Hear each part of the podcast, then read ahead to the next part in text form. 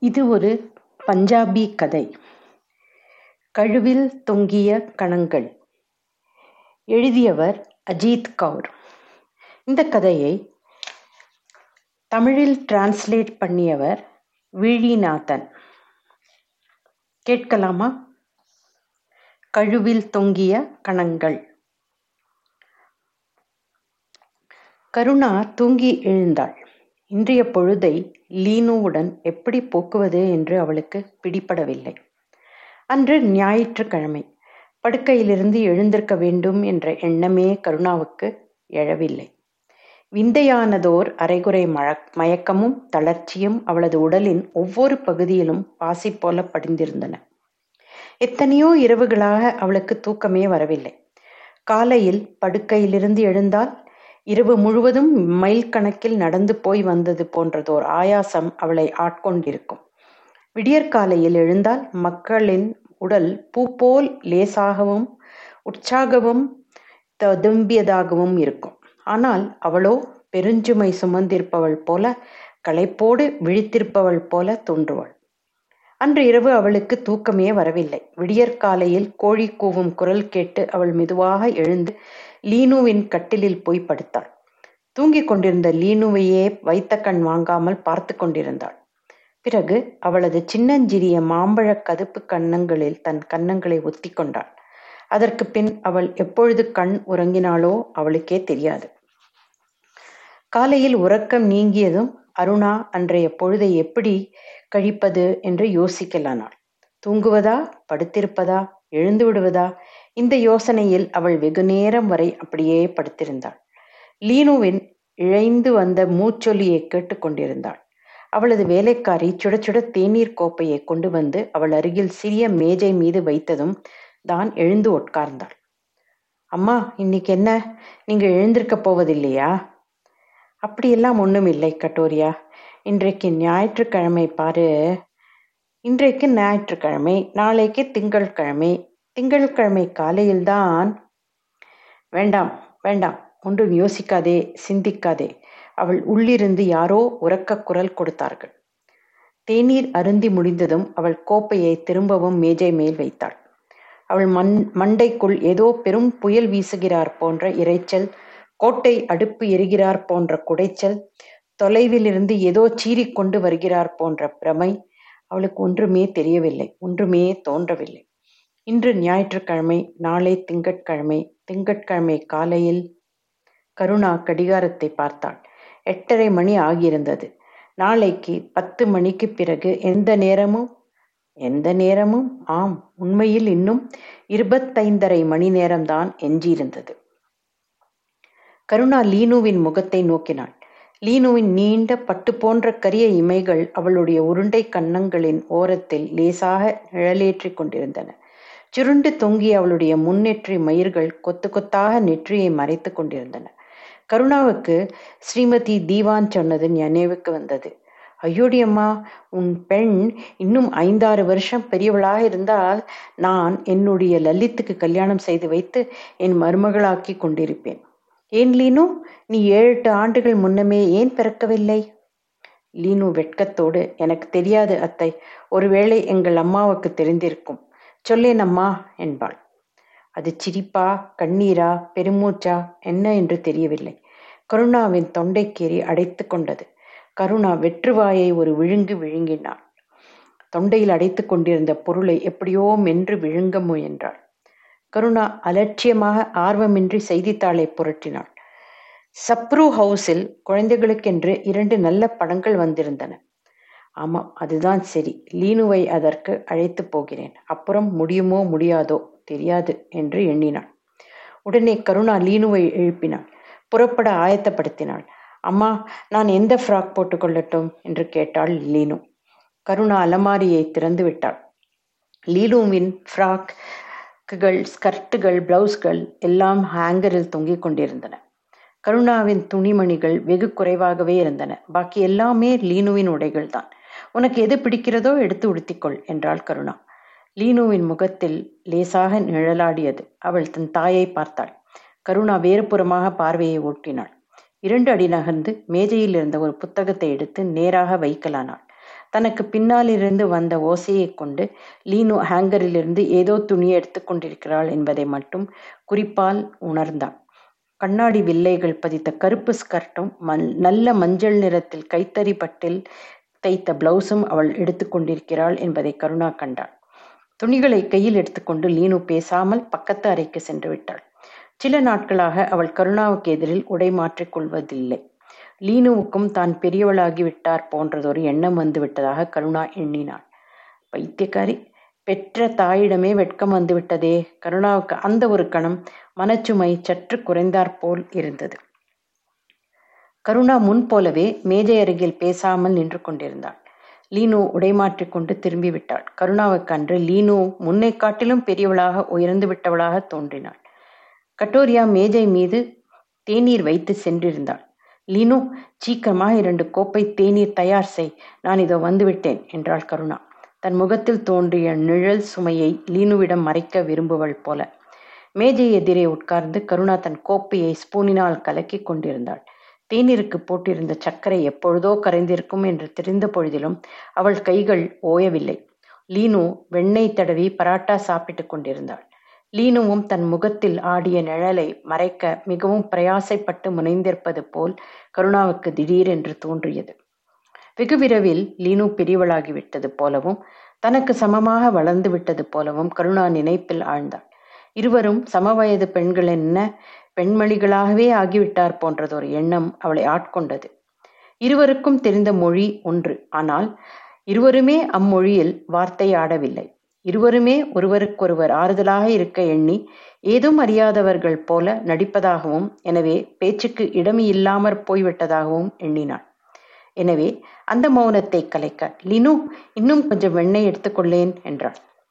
போடேன் அம்மாவை திருப்திப்படுத்துவதற்காகவே வெண்ணெய் போட்டுக் கொள்பவள் போல தோன்றியது. லினு உன் பால் கோப்பையில் ஓவல்டீன் போடட்டுமா? போடேன் அம்மா நாளைக்கு என்ன ஆகுமோ? கருணா மேல் யோசனையை மிகவும் முயன்று நிறுத்தி கொண்டாள். இருவரும் தங்களை சிங்காரித்துக் கொண்டு சப்ரூ ஹவுஸுக்கு போனார்கள். ஹாலில் இரட்டை பரவ செய்வதற்கு இருட்டை பருவ பரவ செய்வதற்காக திரைப்படத்தை வாழ்த்தினாள். படமும் இருட்டும் இருபத்தைந்தரை மணி பொழுதில் சில பகுதிகளை விழுங்கின. படம் பார்த்து முடிந்த பின் அவர்கள் குவீன்ஸ்வேக்கு சென்றார்கள். கருணா லீனுவுக்கு ஜெய்ப்பூர் தயாரிப்பான கனத்த முத்து வளையல்கள் வாங்கினாள். சிறந்ததொரு சிறுகதை புத்தகமும் வாங்கி தந்தாள். என்ன சாப்பிடுகிறாள் லீனு? ஒன்றும் வேண்டாம். இப்படி சொன்ன லீனு தாயாரின் முகத்தை பார்த்தாள். அவள் முகத்தில் என்ன கண்டாலோ சட்டென்று அம்மா குவாலிட்டி அழைத்து போகிறாயா? டபுள் சண்டே சாப்பிடுவோம் என்றாள். லீனு டபுள் சண்டே வாங்கி கொண்டாள். கருணா ஒரு கப் காஃபிக்கு மட்டும் ஆர்டர் கொடுத்தாள். மேஜையில் மேஜை கக்கம் பக்கத்தில் பொருளற்றதொரு மௌனம் நிலவியது. இருவரும் ஒரு நோக்கமும் இன்றி இங்கும் அங்கும் பார்வையை ஓட்டினர். பக்கத்து ஆசனங்களில் அமர்ந்திருந்தவர்களை மாறி மாறி பார்த்து கொண்டனர். பொழுது சாய்ந்த மாலை நேரம் வந்துவிடவே கனாட் பிளேஸில் ஆரவாரம் அதிகரிக்கலாயிற்று. சிறிது தொலைவு சென்றதும் கருணா லீனுவை பார்த்து இனி நாம் வீட்டுக்கு போவோமா? அல்லது வேறு எங்காவது போய் வருவோமா? என்று கேட்டாள். லீனு சற்று யோசித்துவிட்டு அம்மா நாம் ரஜினியை போய் பார்த்தால் என்ன? என்று கேட்டாள். பார்த்தால் என்ன? கருணாவுக்கு தூக்கி வாரி போட்டது. லீனுவும் ஒரு வேளை பயப்படுகிறாளோ? எங்கேயாவது எங்கேயாவது? கருணா தன்னை சமாளித்துக் கொண்டு தாராளமாக இப்பொழுதே போவோம் என்றாள். ரஜினி லீனுவை அழைத்துக்கொண்டு தன் அறைக்கு சென்று விட்டாள். ரஜினியின் தாயார் கருணாவின் உள்ளத்தை ஊடுருவி பார்ப்பவள் போல் பார்த்து கொண்டே ஒரு மோடாவை இழுத்து போட்டுக்கொண்டு உட்கார்ந்தாள். பிறகு நான் கேள்விப்பட்டது என்று நீட்டினாள். கருணாவுக்கு அவளுடைய அந்த ஊடுருவிய பார்வையும் அந்த அனுதாப சொற்களும் கட்டோடு பிடிக்கவில்லை. பிறரெதிரே தன் துயரத்தை காட்டிக்கொள்ள தன் சோக கதையை சொல்லிக்கொள்ள அவள் நினைத்ததே இல்லை. தொழுநோய் வந்த பிச்சைக்காரன் மக்களின் அனுதாபத்தை பெற நாலு பேர் கூடுமிடத்தில் நோயுற்ற அங்கங்களை திறந்து காட்டிக் கொள்வது போல சி என்ன வேண்டி கிடக்கிறது? இப்படி ஒரு ஓடியது சிந்தனை. எனவே அங்கிருந்து எழுந்து போய்விட்டால் என்ன? என்று கருணா எண்ணினாள். ஆனால் அது எப்படி முடியும்? அதனால் ரஜினியின் அம்மாவின் பேச்சை நீள விடாமல் இடையிலேயே வெட்டி ஆமாம் நாளை தீர்ப்பு ஆகிவிடும் என்றாள். நாளைக்கு தான் தீர்ப்பா? ரஜினியின் தாயார் மீண்டும் பேச்சை தொடர முயன்றாள். அதற்கு இடம் கொடுக்காமல் ஆமாம் நாளைக்கு தான் என்று முந்தி கொண்டு முத்தாய்ப்பு வைத்தாள். அப்புறம் மேலே பேச்சு கொடுக்க ரஜினியின் தாயாருக்கு துணிவு எழவில்லை. இருட்டு விழலாயிற்று குளிரும் அதிகமாகியது. கருணா லீனுவுக்கு குரல் கொடுத்தாள். குழந்தை நாம் புறப்படலாமா? என்று கேட்டாள். புறப்படலாம் அம்மா. எனக்கு ரொம்ப களைப்பாக இருக்கிறது. லீனுவுக்குமே திடீரென்று எப்படித்தான் களைப்பு தோன்றியதோ விளங்கவில்லை. வீடு போய் சேரும் பொழுது நன்றாகவே இருட்டிவிட்டது. கட்டோரியா அம்மா ரொட்டி செய்ய வேண்டாமா? என்று கேட்டாள். அடுப்பிலே நீ ரொட்டி கல்லை போடு இதோ நான் வருகிறேன். கருணா தன் கைகளாலேயே சப்பாத்தி தயாரித்தாள். பூ போல வட்ட வட்டமாக மலர்ந்து நின்றன சப்பாத்திகள். அவற்றுக்கு மேலே வெண்ணெய் தடவினாள். சப்பாத்தி செய்யும் பொழுது அவள் கைகள் மாவை பிசைந்தது போலவே மனம் எதை எதையோ உள்ளத்தை ஏதோ ஒன்று திருகி திருகி போட்டது. அவள் குழந்தையாக இருந்த பொழுது அவளுடைய அப்பா பல் துலக்க குச்சிகளை ஒடிக்கும் பொழுது அப்படிதான் திருகி திருகி ஒடிப்பார் உணவு அறிந்து முடித்த பெண் லீனு பேசாமல் தன் படுக்கையில் படுத்து ரசாயில் புகுந்து கொண்டாள். அவளது அந்த மௌனம் ஒரு பெரும் அம்மிக்கல்லாக கனத்த பாறைக்கல்லாக தோன்றியது. அதன் சுமை அனைத்தும் கருணாவின் இதயத்தை அழுத்தியது. லீனு குழந்தை நீ உன் கை காலுக்கெல்லாம் கிரீம் தடவி கொண்டு விட்டாயோ? என்று கேட்டாள் கருணா. தன் இதயத்தை அழுத்தி அந்த சுமைக்கல்லை நகர்த்தி தகர்க்க முயல்பவள் போல. அடடா மறந்து போயிட்டேனேம்மா லீனு ரஜாய்க்குள்ளிருந்து சட்டென்று எழுந்தாள். அது ஒரு பெரிய காரியம் போல. அதை செய்யாவிட்டால் தூக்கம் வராது போல. அதை மறந்தது மாபெரும் தவறு போல. நீ இரு நான் எடுத்து கொண்டு வந்து தருகிறேன் என்று கூறி கருணா அலமாரையிலிருந்து கிரீமை எடுத்து சென்று லீனுவின் கையில் கொடுத்தாள். அந்த கணம் அங்கு நிலவிய இறுக்கத்தையும் புழுக்கத்தையும் ஓரளவு சமனப்படுத்த நினைவு வந்ததே அந்த காரியம். அதை மனமாற வாழ்த்தினாள். கிரீமை தடவிக்கொண்டு லீனு படுத்து விட்டாள் கண்களையும் இறுக மூடிக்கொண்டாள். கருணாவும் விளக்கை அணைத்து விட்டு படுத்தாள். எத்தனை நேரம் போயிற்றோ தெரியாது. பக்கத்து அறையில் தொலைபேசி மணி ஒலித்தது. ஹலோ கருணா ரிசீவரை எடுத்தாள். ஹலோ கருணா என்ன செய்து கொண்டிருக்கிறாய்? அட தோஷியா? ஒன்றுமில்லை சும்மா படுத்து கிடந்தேன். நான் மாலையில் கூட உனக்கு ரிங் செய்தேன். நீ வீட்டில் கிடைக்கவில்லை. ஆமாம் நானும் லீனுவும் சற்று வெளியில் போயிருந்தோம். லீனு எங்கே? தூங்கிவிட்டாள். சரி வேறொன்றும் இல்லை ஏதோ தோன்றியது. என்ன செய்து கொண்டிருக்கிறாய்? என்று கேட்கலாம் என்று கேட்டேன். தோஷி தோஷியும் அவளோடு அப்படி நட நடிக்க வேண்டாம் என்று கருணாவுக்கு தோன்றியது. ஏனென்றால் தோஷி அவளுக்கு உயிர் தோழி உள்ளன்போடு பழகுவீர்கள் கருணா நான் சிறிது நேரம் அங்கு வரட்டுமா? தோஷி கெஞ்சுவது போல கேட்டாள். வா ஏன்? கருணா சிறிது சுணங்கி விடையளித்தாள். எந்த கஷ்டத்தையும் துரைத்தும் அவளது அவளுக்கு தனியே தாங்கத்தான் விருப்பம். ஆனாலும் தோஷியின் தோஷியின் விஷயம் வேறு. சிறிது நேரத்துக்கெல்லாம் தோஷி வந்து விட்டாள் யாரோடு வந்திருக்கிறாய்? கருணா கேட்டாள். டிரைவர் வந்திருக்கிறான். வண்டி கீழே நிற்கிறது என்றாள் தோஷி. அப்புறம் இருவருமே பேசாமல் உட்கார்ந்திருந்தார்கள். கொஞ்சம் காஃபி குடிக்கிறாயா? என்று கேட்டாள் கருணா. இந்த நேரத்துக்கு காஃபி ஒன்றும் தேவையில்லை. தோஷியின் தொண்டையும் ஏனோ அடைத்து கொண்டது. தோஷி சூடாக ஏதாவது சாப்பிட வேண்டும் என்று எனக்கு தோன்றுகிறது என்றாள் கருணா. அவளுக்கு சும்மா உட்கார்ந்திருப்பதை விட ஏதாவது செய்ய வேண்டும் என்று தோன்றியது.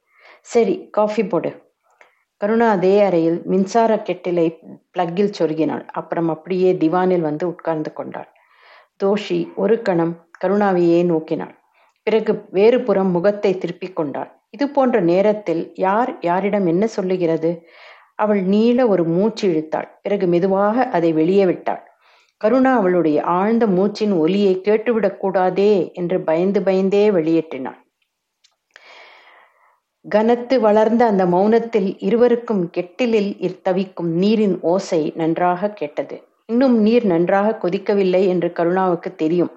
இருந்தாலும் எழுந்து சென்று கெட்டிலின் மூடியை அகற்றி கெட்டிலுக்குள் குனிந்து பார்த்தாள். அக்கம் பக்கத்தில் சிறு சிறு நீர் கொப்பளங்கள் முத்திட்டு கொண்டிருந்தன. கருணா மீண்டும் மூடியை மூடிவிட்டாள். குளிர்காலத்தில் சூடான காஃபி உடலுக்கும் உள்ளத்துக்கும் எத்தனை இன்பம் தருகிறது என்றாள் கருணா. எனக்கும் குடிக்கணும் போல இருக்கிறது என்றாள் தோஷி. உண்மையை கேட்கப் போனால் அவளுக்கு அந்த நேரம் காஃபியே தேவையில்லை.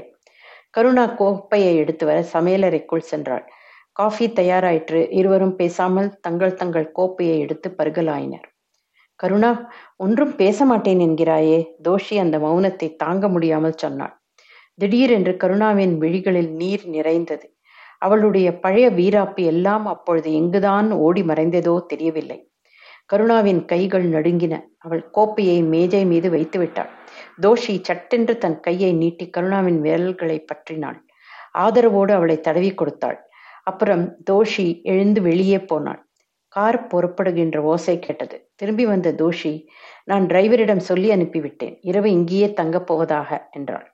இதை கேட்டு கருணாவுக்கு ஆறுதலும் ஏற்படவில்லை மாறுதலும் ஏற்படவில்லை.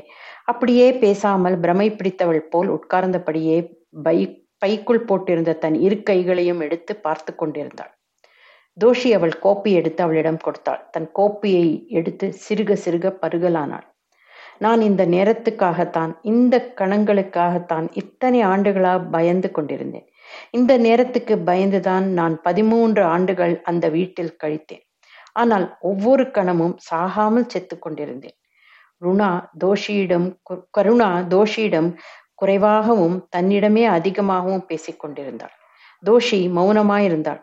அந்த வீட்டுப்படி தாண்டி வெளியே போய்விடுவது என்று நினைத்த பொழுதெல்லாம் லீனுவின் முகம்தான் என் எதிரே வந்து நின்றது. இம்மாதிரி ஒரு நேரம் வந்தால் என்ன செய்வது என்ற அச்சம்தான் என்ன என்னம் என்னை அங்கிருந்து நகர ஒட்டாமல் கால்களை கட்டி போட்டு வந்தது. இதோ பார் கருணா ஒரு முறை நீ துணிந்து இந்த முடிவு எடுத்திருக்கிறாய். இனி மனத்தை போட்டு அரற்றிக் கொள்ளாதே. மாட்டேன் தோஷி. நான் முற்றிலும் உறுதி பூண்டு விட்டேன். துளியும் மாற மாட்டேன் என்றாள் கருணா. இருந்தாலும் அவள் இதயத்தை யாரோ பிராண்டி கொண்டிருந்தே கொண்டே இருந்தார்கள். அவள் எழுந்து கெட்டிலில் இன்னும் நீர் ஊற்றினாள். இரண்டாம் முறையாக பிளக்கும் போட்டாள். அப்புறம் எழுந்தும் உட்கார்ந்தும் அவள் தன்னை சமாளித்துக் கொள்ள முயன்றாள். சிதறிக் கொண்டிருந்த எண்ணங்களை ஒன்று கூட்டம் முனைந்தாள். வக்கீலை பார்த்தாயா? இல்லை. நேற்று பார்த்ததுதான். என்ன சொன்னார்? முன்னால் சொன்னதையே தான் சொன்னார். குழந்தையை தாய்க்கு கொடுப்பதா தந்தைக்கு கொடுப்பதா என்பது நீதிபதியின் கருத்தை பொறுத்தது. அவர் என்ன நினைக்கிறாரோ என்றார். இந்த சட்டத்தை கொண்டு உடைப்பிலை போடு. தாய்க்கு குழந்தை மீது உரிமை கிடையாதாமே? பெறுகிறவள் தாய் எல்லா கஷ்டங்களையும் அனுபவிக்கிறவள் தாய் தோஷி புரிந்து தள்ளினாள் வந்த ஆத்திரத்தில் தான் பட்ட கஷ்டங்கள் அவ்வளவும் கருணாவுக்கு நினைவுக்கு வந்தது. அவள் லீனுவை எப்படி வளர்த்தாள்? தந்தையின் அன்பையும் தாயின் அன்பையும் அவள் ஒன்றியாகவே லீனுவுக்கு எப்படியெல்லாம் கொடுத்தாள்? ஆனந்தனுடைய மனத்தில் தன் குழந்தை என்று கடுகளவாவது ஆசை மோகம் இருந்ததுண்டா? சிங்கம் சிறுத்தைகள் கூட தங்கள் குழந்தை குட்டிகளிடம் அன்பாக இருக்கின்றன. அவற்றை காப்பாற்றுகின்றன. ஆனால் இந்த ஆனந்தன் உன்னை உபத்திரவப்படுத்துவதற்கு நல்ல வழி கிடைத்ததே இந்த ஆனந்தனுக்கு. ரெண்டரை ஆண்டுகளில் நீ எத்தனை கஷ்டப்பட்டு நஷ்டப்பட்டு இந்த வீட்டை வீடாக்கினாய்? இப்பொழுது லீனுவும் பெரியவளாகிவிட்டாள். இத்தனை வருஷங்கள் கழித்து உனக்கு கொஞ்சம் நிம்மதி கிடைத்தது மூச்சு விட பொழுது கிடைத்தது. இப்பொழுது போய் அவன் மனு கொடுத்திருக்கிறான். குழந்தையை என்னிடம் ஒப்படைக்க வேண்டும் என்று. யார் அவனிடம் கேட்கிறது? அவன் அதனிடம் அன்பா இருப்பானா அதை நல்லபடியாக காப்பாற்றுவானா? அதற்கு வேண்டிய செலவுகளை செய்வானா? அதெல்லாம் மாட்டான். இந்த மனு கொடுத்திருக்கிறதே உன் மனத்தை புண்படுத்துவதற்காகத்தான். வேறென்ன? கருணாவின் முகத்தை பார்க்க பார்க்க தோஷிக்கு ஆனந்தன் மேல் கோபம் கோபமாக வந்தது. எரிச்சல் எரிச்சலாக வந்தது. கெட்டிலில் வெந்நீர் தவிக்கும் ஒலி வந்து கொண்டிருந்தது. கருணா எழுந்து போய் இன்னும் இரண்டு கோப்பை காஃபி தயாரித்தாள். தன் கோப்பையை மேஜை மீது வைத்துவிட்டு பக்கத்து அறைக்கு சென்றாள். தோஷி மெதுவாக எழுந்து அந்த அறையை எட்டி பார்த்தாள். கருணா லீனுவின் மீது ரஜாயை விரித்து போர்த்தி கொண்டிருந்தாள். தோஷி சட்டென்று திரும்பி சோஃபாவில் வந்து அமர்ந்து கொண்டாள். கருணா அறைக்கு திரும்பிய பொழுது அவள் கண்கள் கலங்கியிருந்தன. சிரமப்பட்டு கண்ணீர் பெருக்குவதை தடுத்து கொள்ள முயன்றதனால் கன்னத்து நரம்புகள் புடைத்து துடித்து கொண்டிருந்தன. தீவானில் உட்கார்ந்ததும் கருணா தன் இரு கைகளாலும் முகத்தை இறுக பொருத்தி கொண்டாள். அடுத்த கணம் விம்மி விம்மி அழலானாள். தோஷியும் எழுந்து வந்து தீவானில் அவள் அருகில் அமர்ந்து கொண்டாள். அவள் பேசாமல் கருணாவின் துடிக்கும் தோள்பட்டைகளை தன் கரங்களால் சுற்றி பிடித்து கொண்டாள். நினைத்து பார்க்கிறேன். ஜட்ஜ் லீனுவை ஆனந்தனுக்கு கொடுத்து விட்டார் என்று வைத்துக்கொள். அவரும் லீனுவை அழைத்து கொண்டு போய்விட்டார் என்று வைத்துக்கொள். இரவு இரவு நேரங்களில் இவள் மீது யார் ரசாயியை போர்த்து விடுவார்கள்? கருணா எங்கேயாவது ஒளிந்து முகத்தை மறைத்து கொண்டு அழ விரும்பினாள். அவள் தொண்டைக்குள் ஏதோ பற்றி எரிந்து கொண்டிருந்தது. கருணா தன்னை எப்படியோ சுதாரித்து கொண்டாள். ஏன் தோஷி நீ இங்கேயே தீவானில் படுத்து தூங்குவாய் அல்லவா?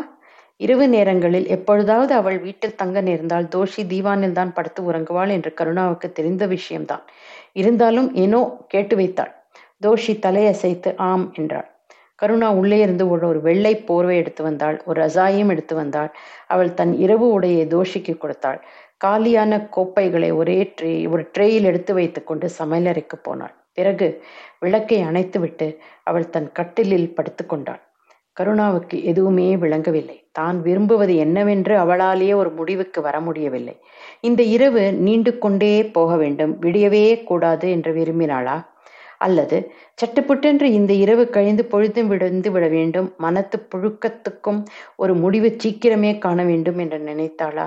அவள் எதையுமே விரும்பவில்லை. அவள் எதையும் எதிர்நோக்கவும் இல்லை. ஏன்? அவள் எதையும் சிந்திக்க கூட இல்லை.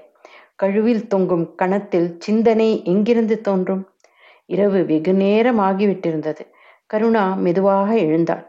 பேசாமல் லீனுவின் அருகில் சென்று அவளை அணைத்தவாறு படுத்துக்கொண்டாள் அப்புறம் மெதுவாக லீனுவின் கன்னங்களில் தன் துடிக்கும் உதடுகளை பதித்தாள்.